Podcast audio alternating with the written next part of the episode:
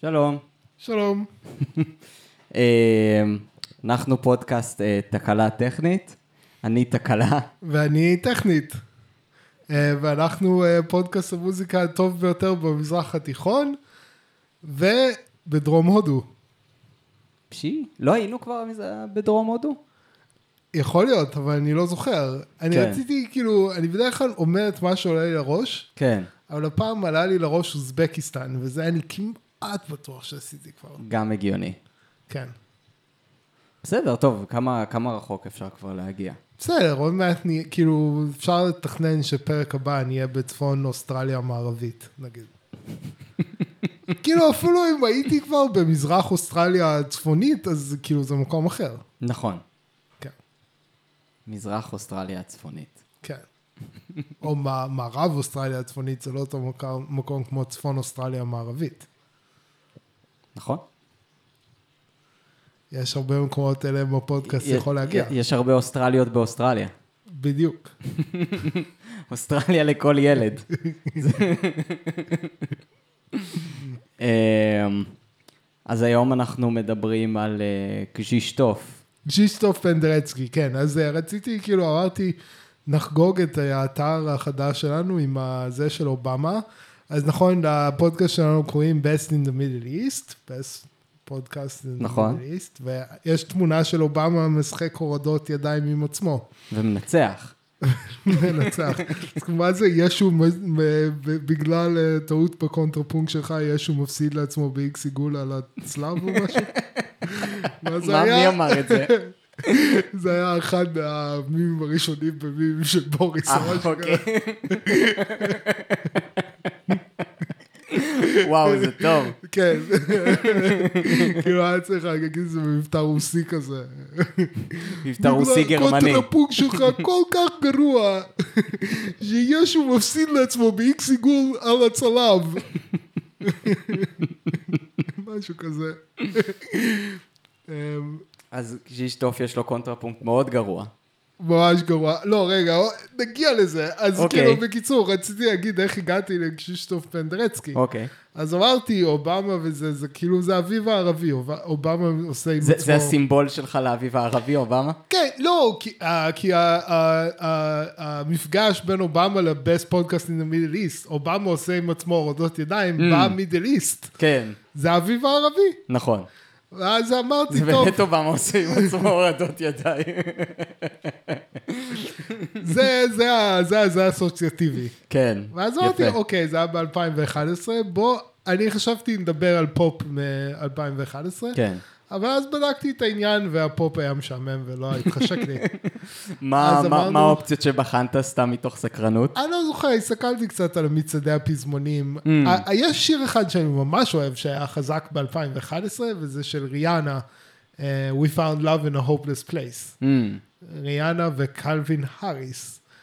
אמ, אבל לא, לא התחשק לי כל כך. אז אמרתי, בוא נעשה מוזיקה שהייתה חשובה לי ב-2011, וזה קשישטוף פנדרצקי, אה, טרנודי אבירושימה, וב-2001, אני לא זוכר אם זה בול השנה, כאילו 2010-2011, אבל היה השנה שבו ניסיתי להתקבל לאקדמיה למוזיקה. mm. אה, עשיתי מגניב. את המבחנים. אמ, שניסית והצלחת, לא? בסופו של דבר, אבל זהו, היצירה הזאת, וזה אולי קצת החיבור האישי שלי, כאילו, אז בוא נתחיל באמת להגיד קצת על החיבור האישי, אני שמעתי את זה בפעם הראשונה בגיל 16 בתיכון, הם השמיעו לנו את זה בעקבות, ב- במסגרת כזה מוזיקה מודרנית, כאילו, שיעור על מוזיקה במאה ה-20, ואני חושב שמהרגע הראשון ששמעתי את זה, זה השאיר עליי רושם אדיר. כן. כאילו, זה היה ממש כאילו, היה ממש כזה מרגש, כאילו, וזו יצירה שכאילו, אתה יודע, אני לא יודע אם זה כבר קורה לי דברים כאלה כל כך יותר, אבל חשבתי על זה ברצף, שלוש ימים, כאילו, זה לא עזב את המחשבה שלי אחרי. ששמעתי את היצירה, כאילו, ויש דברים כאלה, יש יצירות, יש גם סרטים, היום אולי קצת פחות, שאני קצת הזדקנתי בחגורה, אבל כאילו, כשהייתי צעיר, היה דברים כאלה שהיו יכולים לאחוז בי במשך שלוש ימים, או משהו כזה, שאני פשוט כאילו חושב עליהם, כאילו שהם עד כדי כך מעוררים בי השראה כן. ומחשבה, ו... ו, ובאמת, כאילו, היצירה הזאת, זה היה אחד מהדברים האלה ב- בגיל 16, שפשוט כאילו פתח אצלי איזשהו משהו, וכאילו גרם לי להתחבר באמת למוזיקה מהתקופה הזאת, ולמוזיקה מודרנית, וכאילו, פתח אצלי איזה משהו, זו יצירה מאוד עוצמתית, כאילו. אמ, כן. ואז כאילו כשניסיתי להתקדם לאקדמיה, להתקבל, אז רציתי להתקבל על חנה, עכשיו לא היו לי כל כך יצירות, הגשתי להם כזה פרגמנטים של יצירות שכתבתי, כי לא היה לי ממש יצירה כתובה עד הסוף, Mm. שבאתי, והלך לי ממש חרא בסולפג'. אמ, ו- אבל באתי, אבל היה צריך, לרעיון אישי, והיה צריך להכין, לדבר על יצירה שאתה אוהב. אה, ודיברת וראיינו על זה. אותי, זהו, וראיינו אותי ראובן, וברדנשווילי, והיה עוד מישהו שאני לא זוכר, ובאתי, והם כולם היו ממש נחמדים, יש כן. לציין, והכנתי, פשוט אה, ניתח, לקחתי את פנדרצקי, לקחתי את התווים, וניתחתי את זה, וכאילו, והסברתי למה אני כל כך אוהב את זה, וזה וזה, ועשיתי ניתוח, כאילו, גיליתי שם שיש שם כל מיני פוגות נסתרות כזה, בתוך ה...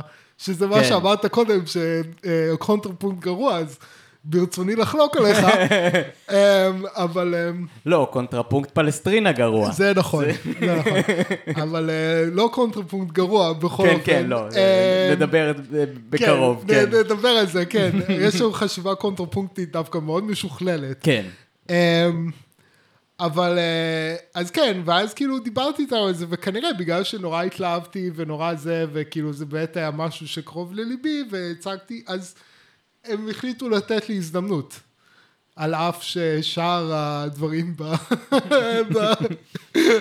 ב application שלי היו די חלשים בסך הכל, והם נתנו לי לעשות אה, מועד ג' לסולפג', כי מראש רק ניגשתי למועד ב'.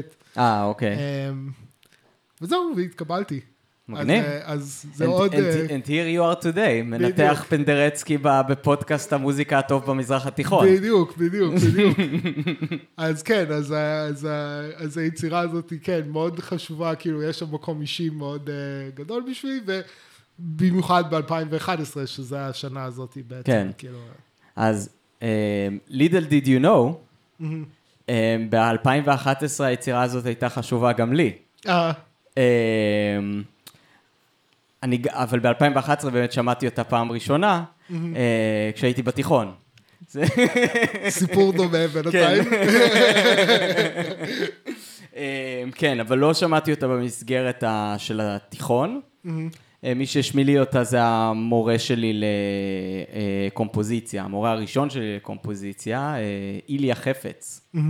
מלחין, אה, מלחין ישראלי מאוד מעניין האמת. אולי, אולי יום אחד נעשה גם, אה, נעשה גם על הקונצ'רטו לכינור שלו, כי זאת באמת יצירה, מהיצירות הישראליות הטובות מגניב. ש, שנכתבו. אה, אה, אז הוא השמיע לי את זה, וזה באמת היה... אני זוכר שזו הייתה חוויה מאוד עוצמתית, קודם כל בגלל שפשוט אף פעם לא שמעתי משהו כזה. אה, הוא גם לא הכין אותי נפשית למה שאנחנו הולכים לשמוע. הוא פשוט אמר כאילו, טוב, אנחנו, אתה צריך לשמוע את היצירה הזאת. נראה לי הוא פשוט הזכיר אותה, ואז הוא קלט שאני לא מכיר את זה, ואז הוא אמר, אה, טוב, אז אתה חייב לשמוע את זה. והפסקנו את השיעור, והוא השמיע לי את זה. אה, אמ, וכן, כאילו פשוט לא שמעתי שום דבר כזה עד, עד אותה נקודה. אני אפילו לא יודע מה חשבתי על זה אז, כאילו זה פשוט היה כל כך כאילו חייזרי בעיניי, שזה פשוט סקרן אותי, מה, מה זה הדבר הזה, כאילו, מ- מ- למה זה קיים ואיך איך קרה שזה קיים. כן, כן, ממש, כאילו. אמ, אז כאילו, כמובן שכאילו, עם הזמן גם אני האזנתי ליצירה עוד כמה פעמים, וכאילו מאוד, אני כמובן מאוד אוהב את היצירה הזאת. אה, יצירה מאוד חזקה, יצירה מאוד... אה, אה, מה המילה לזה? מאוד נוכחת. כן, כן, כן. כי זה לא, אני, אני, אני חושב שבניגוד למה שהרבה אנשים יגידו כשדברו על היצירה הזאת, זה לא החומר שעושה את, ה, את היצירה. כאילו זה לא זה שהוא משתמש בקלאסטרים העצומים האלה של, ה, של כלי הקשת. כן. אה, כי יש הרבה יצירות שעושות את זה, ו- ולא השאירו עליי את הרושם הזה. אה, אני חושב שזה דווקא העובדה שהוא, אנחנו נמשיך אחר כך גם לניתוח המבני, אבל כאילו, עצם העובדה שהוא עושה את זה בצורה כל כך, אה, לא יודע מה, אם יש לזה מילה עברית, פויניאנט. כן, אמ, כאילו... לא יודע איך אומרים את זה בעברית. כן, אין לזה ממש תרגום כן, למילה הזאת, כן, נכון? כן, כאילו... אולי ריחני, אבל לא יודע. כן, כן, בעל טעם עז, אפשר להגיד. זה לא כן, תרגום בדיוק. מדויק, אבל... אה, בדיוק, העזות לא באה מהחומר, היא באה מה, מה, מהאופי שבו הוא משתמש בו. כן, ומהמבע, כאילו, זה באמת עז מבע, זה כאילו... כן, וגם כאילו מה שאתה אמרת על זה שזה חייזרי, ואף פעם לא שמעתי שום דבר כזה, כאילו זה בדיוק, כאילו מתאר את החוויה שלי, ואני חושב, חוויה של הרבה אנשים, כן? כן. על אף שזה כאילו נכתב ב-59, ועברו מאז הרבה שנים, יש ביצירה הזאת משהו שהוא כאילו, הוא מיוחד. כאילו, כן. הוא, הוא עדיין מיוחד, הוא עדיין כאילו מפתיע. אמ, הוא עדיין ממש עוצמתי.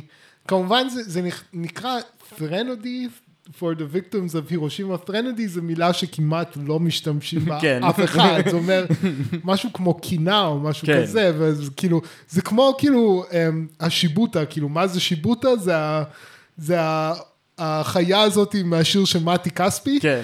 אז כאילו פרנדי זה הדבר הזה שפנדרצקי כתב. זה פשוט המשמעות של המילה. כאילו, אמ, אגב, אתה יודע שזה לא הטייטל המקורי של היצירה? מה, הטייטל המקורי זה צ'ופסטיק 2.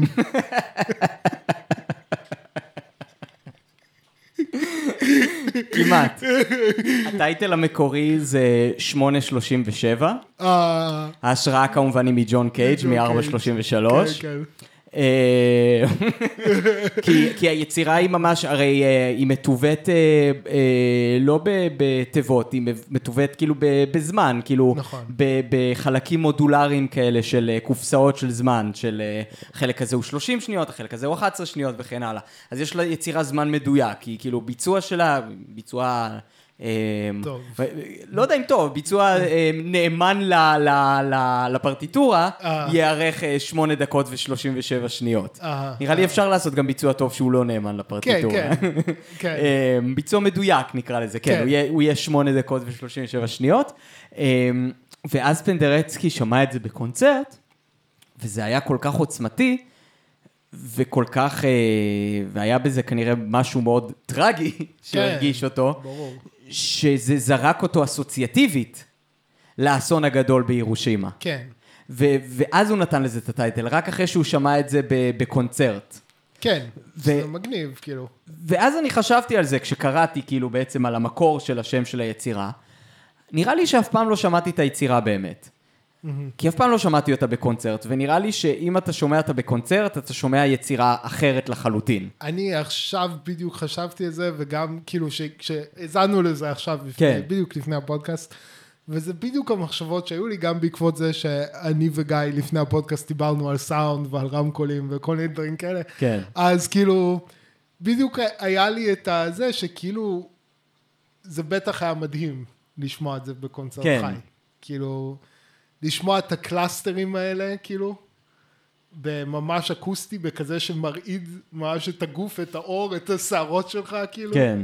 זה יכול להיות חוויה עוצמתית, כאילו, ממש, וכאילו, לשמוע את זה ברמקולים, או באוזניות, או לא חי, אין לזה את אותו אפקט, כאילו, אין כן. מה לעשות, כאילו... אה, כן, אתה, כאילו, אנחנו, כאילו כל גרסה לא חיה שתשמע של זה, זה פשוט איזושהי גרסה מעוקרת. כן, כן. של ה- קצת, של אה, היצירה זה- הזאת. כן. וזה באמת, כאילו, גם עכשיו, אה, כאילו, הלכתי, ל... הלכנו שנינו לצימוד כאן, וגם, כאילו, זה היה אחד מהדברים שכאילו, אתה יודע, ישבתי ולפעמים פשוט, כאילו, חשבתי עליהם תוך כדי, אם זה היה נגיד יצירה שאני לא כל כך אולי נהנה מהתוכן שלה, כאילו, עדיין פשוט לשבת באולם ולשמוע כלים אמיתיים באוויר. זה נהדר. וזהו, בדיוק, פשוט לשמוע צליל של, כאילו, של כלי אקוסטי, כן. בוקע, ושנגן אמיתי מנגן בו, ושאתה כאילו חולק את החוויה הזאת עם עוד אנשים, באיזשהו אופן, כאילו, התוכן יכול להפוך למשני לדבר הזה, כאילו. כן. כמובן, כאילו, אם התוכן טוב, אז כאילו, בכלל. אבל אה, לא חובה, לא חובה. כאילו, נכון. רק, כאילו, רק עצם לשמוע את הסאונד של הכלים האלה, כאילו, כאילו, אנחנו קצת מפג... כאילו, כן, שוכחים מזה, הכלים המודרניים האלה הם מטורפים. כאילו. כן, זה לא, לא רק הכלים, גם כאילו הרבה פעמים בפסטיבלים בינלאומיים בסדר גודל באמת, כמו שצילמו כאן, יש לך כאילו גם מבצעים נכון. עם יכולות פנומנליות, לא משנה אם הם מנגנים מוזיקה שאתה אוהב או לא אוהב, כאילו היכולת שליטה שלהם באותם הכלים, כן. שהם טכנולוגיה משוגעת, ש- משוגעת, שהאדם ממש. יצר, כאילו כן, זה... ממש, כאילו. ממש, וגם כאילו היכולת שלהם להוציא צליל יפה. כן. מה- מהכלי, זה גם כאילו לא, לא מובן מאליו, כי אתה נותן את זה לסתם בן אדם שהוא נגיד לילד. הצליל הוא אחר לחלוטין. אז כן. כאילו רק לשבת בקונצרט ולשמוע אדם מקצועי מוציא צליל מקצועי, מכאילו, מכזה כלי שהוא כאילו באמת איזשהו משהו, זה חוויה, זה חוויה כן. עוצמתית בפני עצמה שלא חייבים הרבה מעבר לזה, אז כאילו, אני רק יכול לדמיין איזה מין חוויה זה להיות, לשמוע ככה את הטרנודי של הירושימה, כאילו, זה בטוח כאילו חוויה עוצמתית ממש, כאילו, ו, אמ, כן, וחבל. כן, חבל שזה לא. מנוגן על ידי הפילהרמונית, ובמקום זה מנגנים עוד פעם את השלישית של ברמס. תשמע, הפילהרמונית, לפי מה שאני רואה, הם התחילו לנגן יותר מוזיקה מה... כן, יותר מוזיקה כן, כן, יש, אה, אה, מאז שזובין מתה. אמ,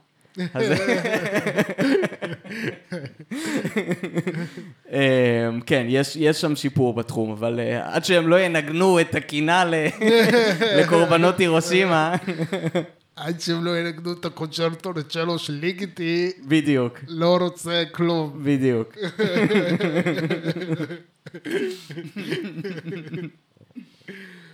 אמ, אז כן, כאילו לקראת ה... אז עניין אותי קצת להתכונן לפודקאסט, וקראתי קצת על פנדרצקי עצמו. אז קודם כל ההיסטוריה שלו קצת, אה, כאילו ההיסטוריה לא של פנדרצקי ממש מעניינת, אלא יותר של המשפחה שלו. אז אה, מצד אחד אה, של המשפחה שלו, אה, יש לו צד גרמני. אה, אה, גרמני שבעצם אה, עבר לפולין באמצע המאה ה-19 אה, והפך מגרמני פרוטסטנטי לקתולי. אה, כאילו זה סבא שלו אני חושב, ששינה ל- להיות קתולי בשביל, ה... בשביל סבתא שלו. עכשיו, בנוסף, במשפחה יש לו גם, אני לא בטוח אם זה אותה סבתא, לא, זאת בטוח לא אותה סבתא, זו סבתא אחרת שלו, אה, שהיא ממוצא ארמני, והיא בגיל, אה, בגיל צעיר, הוא היה הולך איתה לכנסייה הארמנית האורתודוקסית. מעניין. ואז חשבתי, רגע, איזה מוזיקה שומעים בכנסייה הארמנית האורתודוקסית? ואז האזנתי לכאילו לארמניאן צ'אנס. אה, ומצאתי שכאילו, אני די כאילו בטוח שזה מאוד השפיע על הכתיבה שלו. אה, באמת? כן. אה, מגניב. כי הרבה ארמניאן צ'אנס ששמעתי, בגדול, אני אתאר את המוזיקה הזאת. הכלים העיקריים שם זה עוגב וקול אנושי. בדרך כלל זה כאילו, זה פשוט קול אנושי, מאוד מאוד עוצמתי, מאוד מאוד חזק, כנראה גם בזכות האיכו- האיכויות האקוסטיות של הכנסיות, אה, בליווי עוגב. אה, בדרך כלל המוזיקה הכנסייתית שלהם היא לא יותר מזה. אה. וזאת מוזיקה שהיא מודלית לחלוטין. אה, הרבה מהמוזיקה ששמעתי ב- ב- היא דורית. אה, ואחד הדברים שכאילו יש שם הרבה זה מל... מלודיות מאוד איטיות, עם תווים מאוד ארוכים, שהזמר משחק בין אה, אה, קול אה, יציב ל, אה, לוויברטו. וזה בדיוק מה שהוא עושה בחלק הראשון נכון. של, ה, של היצירה. מדהים. שהכינורות, נכון, מנגנים את הקלאסטרים האלה כן. מאוד ישר, ואז, כן. מתחיל, ואז הוא מתחיל לשחק שם עם הוויברטו. כן. כן, ובאמת שאתה אומר את זה עכשיו, להשוות את זה למוזיקה כנסי... כנסייתית, באמת, יש ליצירה הזאת את ההוד הזה של כמו יצירה דתית, כאילו. כן. כאילו, יש איזה איזשהו הוד, איזשהו משהו שהוא כזה, כאילו, משהו כמו קוסמי כזה. כן. כאילו, שהוא, כאילו, גדול, גדול מהחיים, וכאילו, אה, כן, אז אה, כן, זו השוואה ממש מעניינת, זה ממש מעניין, אמ, מעניין לחשוב על זה, כאילו, שבאמת יש בזה, יש כאן איזשהו משהו שהוא כמעט כאילו ליטורגי ב, בכתיבה הזאת שלו, כאילו, כן. אה, כן, אמ, מעניין, ועכשיו זה לא נפסק שם. כן, אז ה- נדבר אולי קצת על ניתוח מבני. ליצירה הזאת יש מבנה קצת מוזר. הוא כל כך מוזר שעכשיו כשהאזנו לה, חשבנו שהיא נגמרה לפני שהיא באמת נגמרה. נכון, כי זה... כי מה המבנה שלה, איך שאני מבין אותו? היא בנויה במין ABA כזה, כן, אז... וה-ABA הזה הוא, הוא contained בפני עצמו, הוא, הוא נשמע כמו יצירה בפני עצמו, ואז יש עוד חלק, שאני לא יכול לקרוא לו קודה באמת, כי הוא יותר ארוך מקודה, ביחס ל, למה שיש לפני, הוא גם כאילו אפילו מציג קצת טיפולים חדשים בחומר, אז כאילו, אם אתה רוצה לנתח את זה בצורה כאילו ניאו-רומנטית, שכאילו פנדרצי הוא לחל- לחלוטין מלחין ניאו-רומנטי, כן. אז אפשר לקרוא לזה חלק הפיתוח בפרק סימפוני, אבל, אבל אז זה מאוד מוזר, כי אז יש לך את, ה, את התצוגה, נכון שיש לך שם את ה-ABA, פיתוח, ואז היצירה נגמרת, שזה מבנה מאוד משונה. כן. כן, כן. מעניין. אני, אני גם, אני זוכר כאילו להוסיף לזה, שכאילו, שבאמת, אמ, שאני ניתחתי את זה ל... ל- למבחן שלי, מבחן כניסה לזה, אז גם הגעתי למסקנה שזה ABA. אני לא זוכר כאילו אם, אה, אם אה, חשבתי על אותו דבר עם הפיתוח בסוף, אבל כשאתה אומר את זה, זה, זה מסתדר לי, בוא נגיד ככה, כאילו.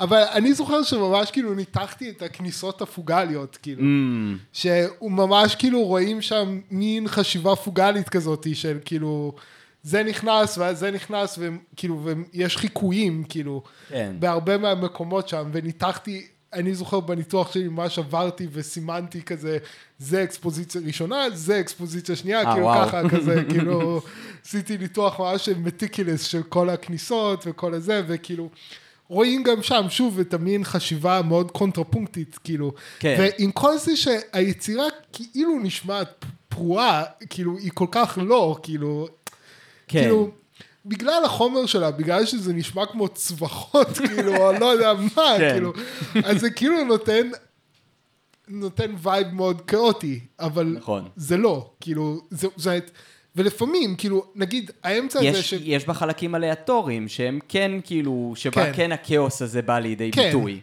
כן, כן, וגם הוא, גם, הוא בכוונה מנסה לעשות דברים שנשמעים כאוטיים, אבל כאילו, ה... בסך הכל היצירה היא מאוד מאוד מובנית, ומאוד, כן. רואים שם חשיבה כאילו מאוד מדויקת. על מבנה, על קונטרפונקט, על כל הדברים האלה. וגם כאילו, אולי כאילו סתם, לא יודע כמה זה מעניין, אבל היו שם הרבה דברים מאוד חדשניים מבחינת התיווי, כאילו. נכון. אני חושב שכאילו, מה, מה שאמרת קודם, שזה בלי תיבות, והרבה מזה זה תיווי גרפי, וכאילו... אמ, ו- והוא היה חלוץ של הרבה מהדברים האלה, כאילו, זה לא היה עדיין כאילו כזה נפוץ, כאילו... כן, אה, ב- בגדול כאילו ה- זה, זה מעניין, זה, נראה לי זו תנועה שכאילו יש לה איזשהו בסיס בפולין, אה, כי יש גם אותו ויש גם את אה, ויטול לוטוסלבסקי, כן. שגם אה, יש לו מוזיקה דומה והוא מתווה באופן דומה, וגם יש לו חלקים עליאטוריים במוזיקה שלו, כן. וטיוויים גרפיים, ו... כן, כן. כן, אז, אה, אז, אז כן, גם, אתה זוכר, אני חושב, מה זה היה? הוא הגיש, יש, יש שם איזה סיפור שאני לא זוכר לחלוטין, שזה, הוא הגיש לתחרות כמה יצירות, והם כולם זכו במקום, וזה היה בעילום שם, והם זכו במקום ראשון, שני ומשהו כזה. אתה זוכר את הסיפור? לא, אני לא זוכר את הסיפור הזה. יש סיפור כזה, זה גם אוקיי. Threnody מהירושימה היה אחד, ואחרי שהוא זכה בתחרות הזאת, הוא כאילו נהיה שם דבר בתחום אה, הקומפוזיציה, כן. כאילו.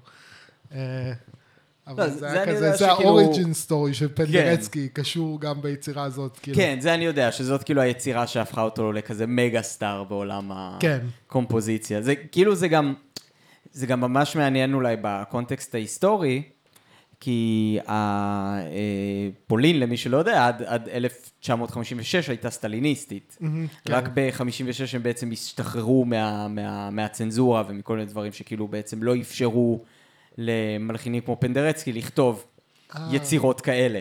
אה, אמ, אז כאילו גם מבחינה סימבולית זה מאוד חשוב שיוצאות יצירות כאלה מפולין, כאילו אחרי שהיא מפסיקה להיות סטליניסטית. כן. כן, גם כאילו, אמ, מעניין, א- אתה, אתה היית, כאילו, אני יש לציין, ראיתי את אה, פנדרצקי אין דה פלאש, אתה היית בזה? כאילו? לא, אני פספסתי אה, את זה. אתה פספסת, אוקיי, אז אוקיי. ספר, ספר על זה. אז, אה, אז פנדרצקי בא להעביר אה, כיתת אומן למלחינים אה, באוניברסיטת תל אביב, בזמן שאני למדתי הלחנה באוניברסיטת תל אביב, וגם אתה, אבל... לא- אני חושב שגם אני, אני לא יודע למה פספסתי את זה. או שהייתה סיבה טובה או, ש... או שסתם בזתי לו באותה תקופה. אז זהו, אז אני זוכר, אז אוקיי, אז היה, היה, היה שלוש מלחינים שזכו להציג את, אה, את יצירותיהם בפני פנדרצקי. אני לא זוכר, נראה לי שתיים מתואר שני ואחד מתואר ראשון, או משהו כזה, היה מכסה נמוכה. כן. ומי שנבחר זה אבשלום אריאל. עכשיו, כמובן התאכזבתי מאוד, שזה לא היה אני, כן. אבל כאילו, אני מכיר באבשלום אריאל כ... כמוכשר ממני, אז אה, זה בסדר גמור. אמ, אולי אם היו בוחרים מישהו אחר הייתי מתעצבן.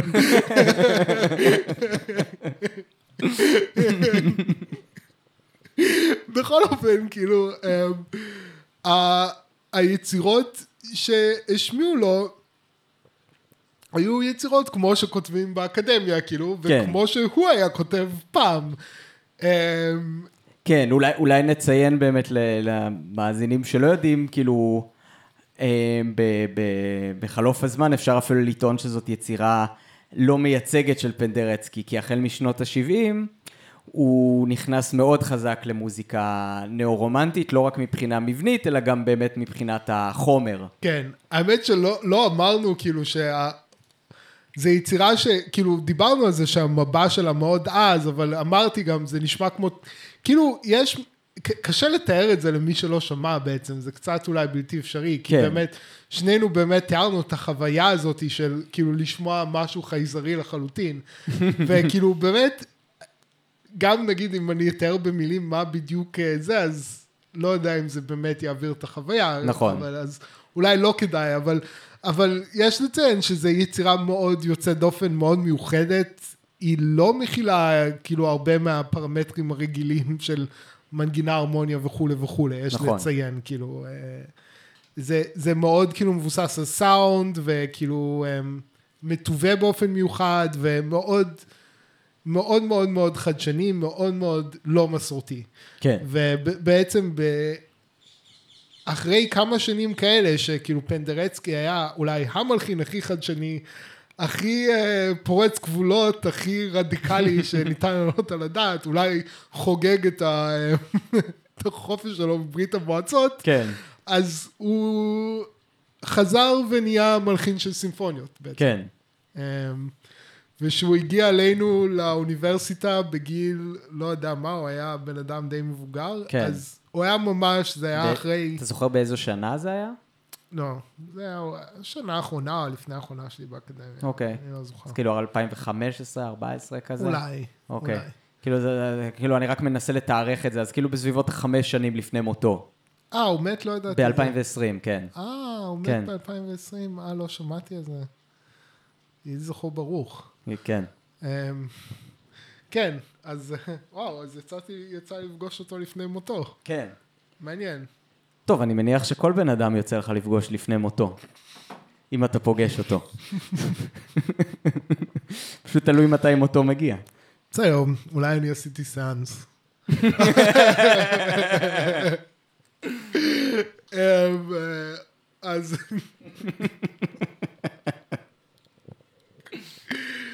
אז אה, כן, אז... אמ, אז, אז הוא בא ו, וראו שכאילו, וכמובן באקדמיות כותבים מוזיקה שהיא כמו שכותבים באקדמיות, אמ, שהיא היא, כבר יש לה סוג של מסורת משל עצמה, אבל נכון. זה מוזיקה שמאוד נמנעת מנגיד מחוות הרמוניות, מחוות מלודיות וכולי וכולי, שמוכרות נגיד מסוגי מוזיקה אחרים, כמו כן. פופ ו- וכולי וכולי. והוא שמע את היצירות האלה, כאילו השמיעו לנו את ההקלטות, הוא הסתכל על התווים וראו שהוא לא מתחבר, הוא לא ידע מה, לה, הוא לא אכל, הוא אמר משהו כמו, כן, גם כשאני הייתי צעיר עשיתי מוזיקה כזאת שמורדת במה שהמורים שלי אמרו לי לעשות. כן. ועכשיו אני כבר לא עושה את זה, ואז זה עבר לי. וזה היה כאילו איכשהו ניסח את התקופה הזאת שמתוכה יש את היצירה הזאת שאנחנו ממש מעריצים. כן. כאילו איזה מין בליפ בקריירה שלו. כן. כאילו, שזה היה מוזר. ובהחלט חוויה מוזרה, כאילו. כן. כאילו האיש שכתב את הירושימה כבר כאילו... מבחינתו נסגרו השמיים של החידושים במוזיקה, כן. והוא לא מוכן לזה יותר, כאילו. האמת שזאת גם אמירה מעניינת, כאילו שהוא הוא טען שבעצם זאת מרידה, ובמקרה שלו זאת באמת הייתה מרידה כן. במורים שלו, אבל דווקא רוב המוזיקה של הסטודנטים באקדמיה היא, להפ... היא להפך, היא לא ממש מרידה במורים. המורים אפילו מעודדים אותך להיות ניסיוני ולכתוב דברים נכון. מאתגרים. נכון, זה מצחיק שבהפוך על הפוך, דווקא אלה שניסו לכתוב כל מיני סוגים של מוזיקה פוסט-אומנית, לא יודע איך לקרוא לזה, אבל כן. בוא נגיד מוזיקה יותר פיגורטיבית, בהשאלה מעולם האומנות הפלסטית. כן. אז הם דווקא היו אלה שסוג של מרדו, כאילו... נכון. אה, אה, בד... אני הייתי מאוד במחנה הלא פיגורטיבי, ו... אבל בדיעבד אני סוג של הרבה יותר מעריך אותם, שבאמת כאילו הלכו עם האמת שלהם. כן.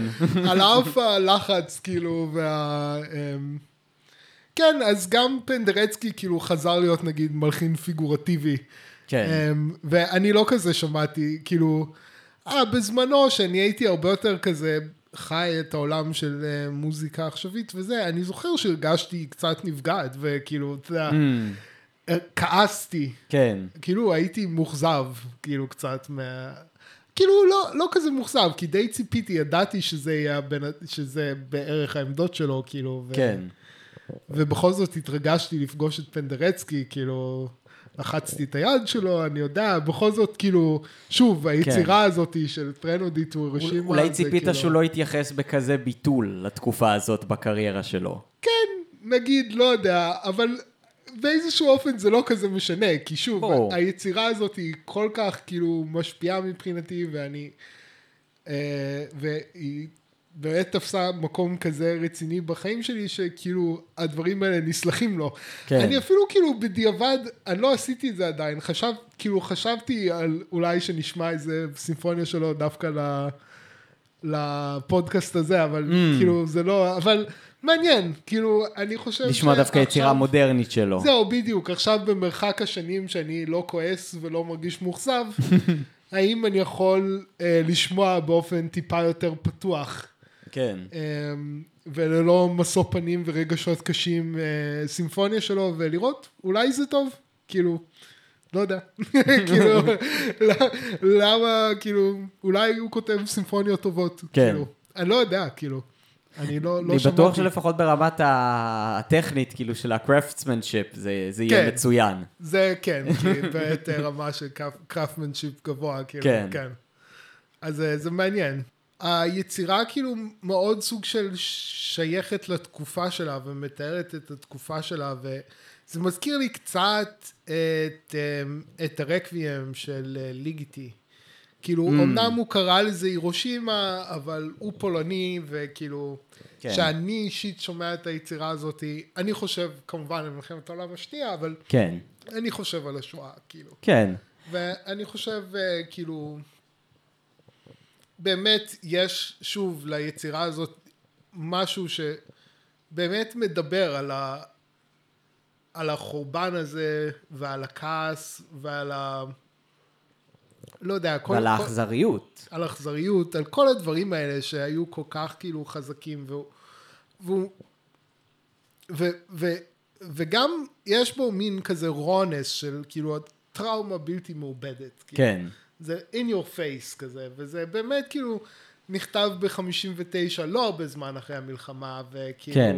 אה, גם לא הייתה את הטראומה שלו, תחת המשטר הסטליניסטי, כאילו. כן, כן, זה- כן. תשמע, בגלל זה זה דברים, כאילו, זה דברים שהם אוניברסליים, אמנם קוראים לזה הירושימה, אבל כאילו... כן. ל... ו, וכן, ובאמת גם כאילו, קצת מזכיר לי בקטע הזה את, אמ, את הרקבים של גיטי, אני לא יודע אם זה נכתב באותו זמן בדיוק, או זה כנראה נכתב בשנים דומות. וגם הרקבים של ליגיטי הוא כזה יצירה שאתה מקשיב לו והוא שובר את הלב שלך באיזשהו אופן, כן. כאילו, אה, אני זוכר שהקשבתי לו וכאילו זה מחץ אותי, כאילו, זה ה- הרקבים של ליגיטי, כאילו. אמ, וזה גם כאילו, לי זה מרגיש שהרקבים זה כמו מין רקבים לחברה, לסיביליזציה המערבית, כאילו. כן. הרקבים של ליגיטי, זה כאילו ממש כאילו מתאבל על אירופה, כאילו, או על העולם כולו, לא יודע מה Mm. כזה, ו, וכאילו זה באמת אה, מתחבר לי ככה עם הטרנודי, שגם פשוט מביע את ה... כן, את האבל המאוד עמוק הזה על המלחמה ועל ההרס ועל ה... אה, אמ, ו... ועל אף שיש בזה משהו שהוא מאוד מאוד רוע, זה עדיין, יש שם עדיין את האפקט הסובלימטיבי, כאילו. כאילו שזה זה, זה לא רק כאילו כאב, אלא יש שם באמת את הסובלימציה, את לקחת את הדבר הזה ולהפוך אותו באמת לא- לאומנות. ו, אמ, אה, ובאמת אני חושב שזה באמת כאילו מה שהופך את היצירה לכל כך עוצמתית. זה השילוב הזה של גם כאילו טכניקת כתיבה יוצאת דופן, מקוריות יוצאת דופן, אמ, אבל גם כאילו חיבור רגשי רוחני עמוק. כאילו זה לא, זה לא יצירה שהיא סתם חדשנית כדי להיות חדשנית, או, או כן. אה, זה חדשני בגלל שזה מתמודד עם מציאות חדשנית, כאילו. כן. זה מתמודד עם המציאות של פוסט המלחמה, ש... המציאות הטרגית של מלחמת העולם השנייה, שכנראה השפה המוזיקלית שהייתה לפני לא הספיקה כדי להביע את ה... את ה... באמת, את, ה... את התחושות האלה של כן. ה... אמ, וזה, וזה באמת כאילו, זה, זה סוג של העוצמה של, ה... של היצירה הזאת, שזה כאילו, זה באמת כאילו הוליסטי, כל הדברים כאילו משתלבים ביחד לאיזשהו מסר גבוה יותר, כאילו, ו... ואני חושב שבאמת בגלל זה היצירה היא ממש עוצמתית, כאילו, ו... וכן, ושוב, ואולי אנחנו גם יכולים להבין מ... מ... הוא אחר כך מפרש את זה בתור מרידה לצורך מרידה, אבל כאילו אני הייתי רוצה להציע לפנדרצקי שזה היה, זה היה מרידה לצורך הבעה, הרחבת ההבעה של מוזיקה, כאילו, כן. הרחבת יכולות ההבעה של מוזיקה. כן. וזו יצירה שבאמת מדגימה באופן נורא יפה, כאילו, איך, ש, איך שחיפוש של אפשרויות חדשות יכול לה- להוביל ל- למבע חדש, וגם משתלב עם באמת הצורך, נראה לי, בתקופה הזאת, שהורגש, בשביל באמת להביע את הדברים האלה. כאילו. כן. כן, כי באמת כאילו... באמת לא, לא רק הוא, זה איך קוראים לזה, זה... אה, אסכולה שלמה ש, ש, שנוצרה באותה תקופה ו, ו, ו, ועוד התחילה לפני, כן. כמובן, עוד, עוד לפני מלחמת העולם השנייה, עוד לפני מלחמת העולם הראשונה גם. כן. אה, יש שיטענו שזה מתחיל במאלר. מה, אנחנו נלך על אה, זה המודרניזם, יש שיטענו שזה התחיל, אתה יודע, כן. במונטוורדי, הסקונדה פרקטיקה, אבל כאילו... כן, זה מה שבוריס אומר, לא שהסקונדה. שההתפרקות הטונליות מתחילה בסקונדה פרקטיקה. כן, כן. אני דרך אגב ממחנה בוריס, אני חייב להגיד, אבל... אה, אבל זה רק מראה כאילו כמה קשה באמת, נגיד, פשוט להצביע על תחילה של תופעה. כלשהי, כאילו. ברור. אמ, אבל אמ, כן, אם כבר נכנסנו כאילו לקונטקסט הזה של, ה, של המאה ה-20, וספציפית מלחמת העולם השנייה, וספציפית הירושימה, אז קראתי על זה. אוקיי, יש לי hot takes על הירושימה. אוקיי, אמ, לא, כי... אז אה, אנחנו מכירים בעיקר את, ה, את הסקירה ההיסטורית ה, אמ, המערבית, ה- ה- אמריקה צנטרית. כן. של הסיפור הזה. נכון שזה, שכאילו ה- היפנים סירבו להיכנע, ובעצם הכניעו אותם באמצעות ההפצצה, ובעקבות זה ה- הקיסר אה, הכריז על, אה, על אה, כניעה ללא תנאי. שזה מה שארצות הברית בעצם אה, רצתה. כן.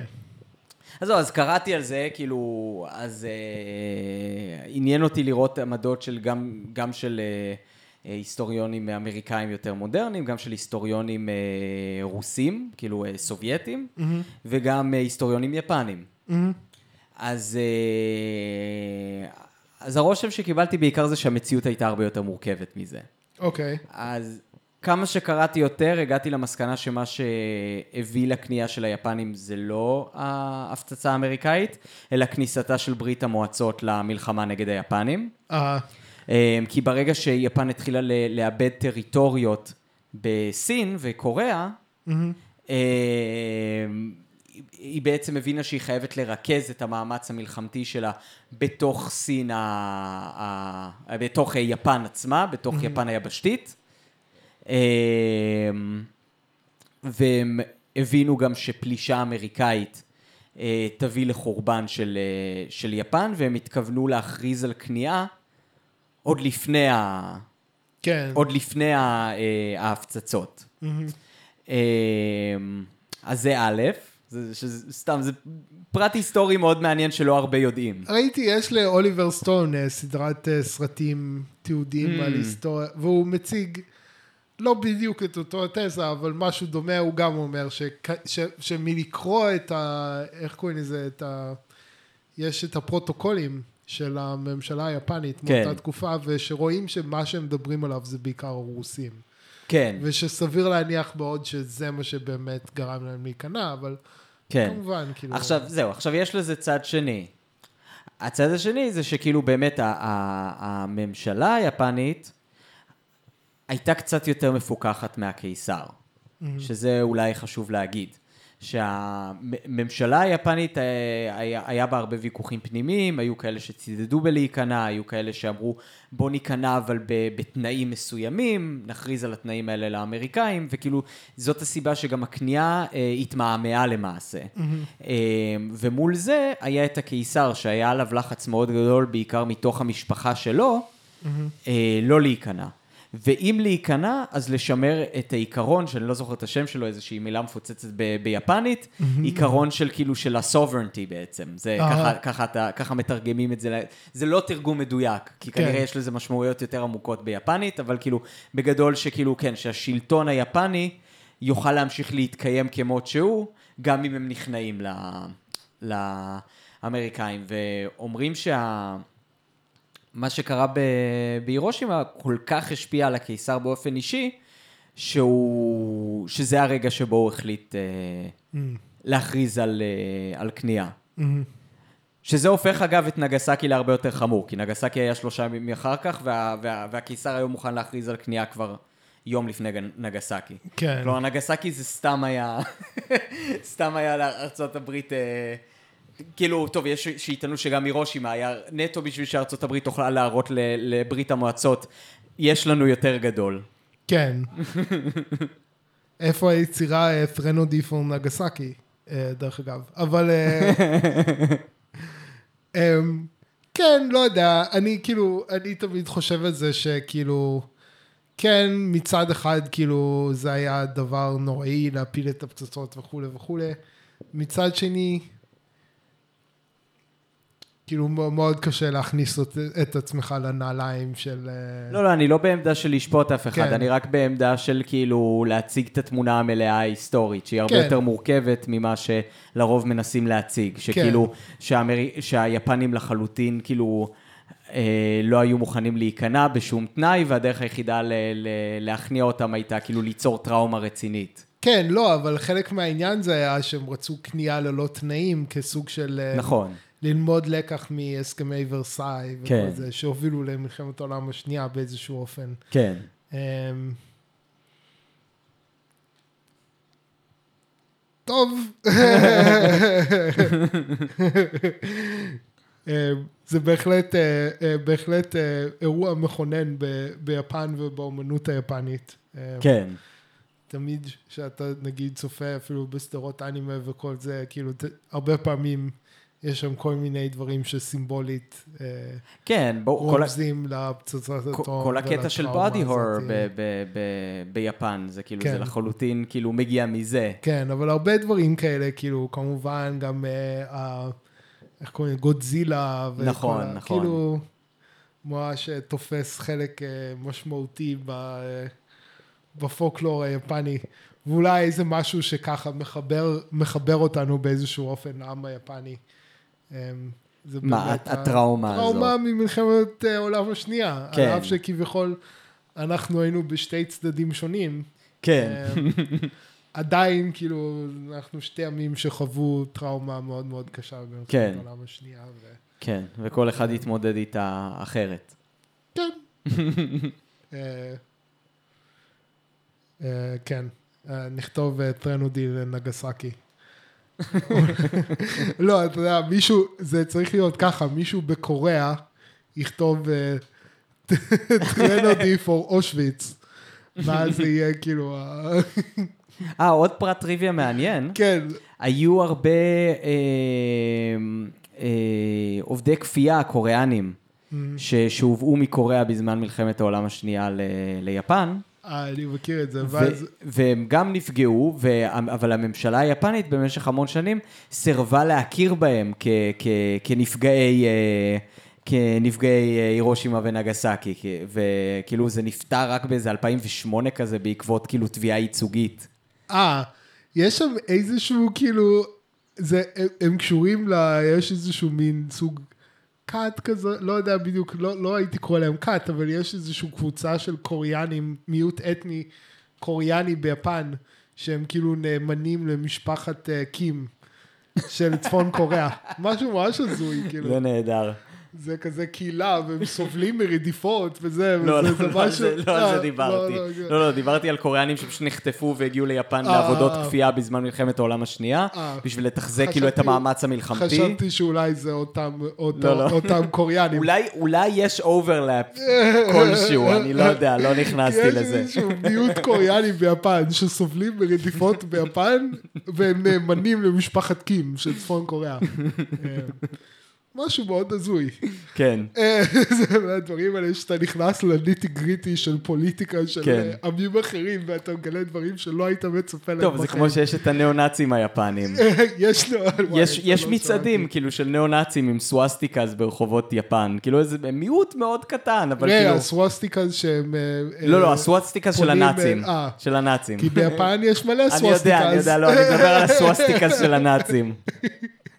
אז לא, אנחנו נעשה שיקוף ראי. האם זה סווסטיקה של הנאצים? טוב, תלוי מאיזה צד אתה מסתכל.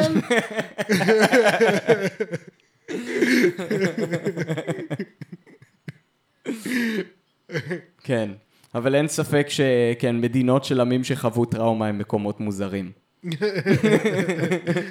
אמ, אה, יש לך רעיון לגבי אה, מה נשמע אה, בשבוע הבא? כן.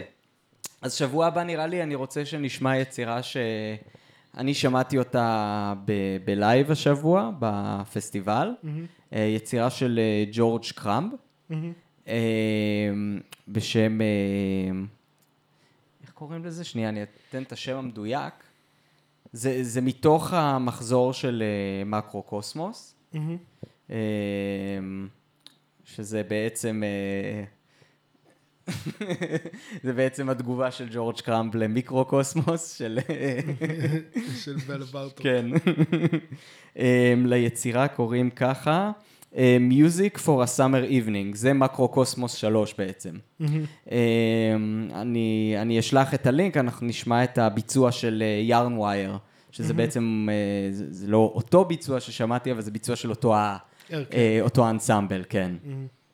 אה, וזהו, נראה לי יהיה כיף. מגניב. יופי, מעולה. יאללה. ביי. ביי.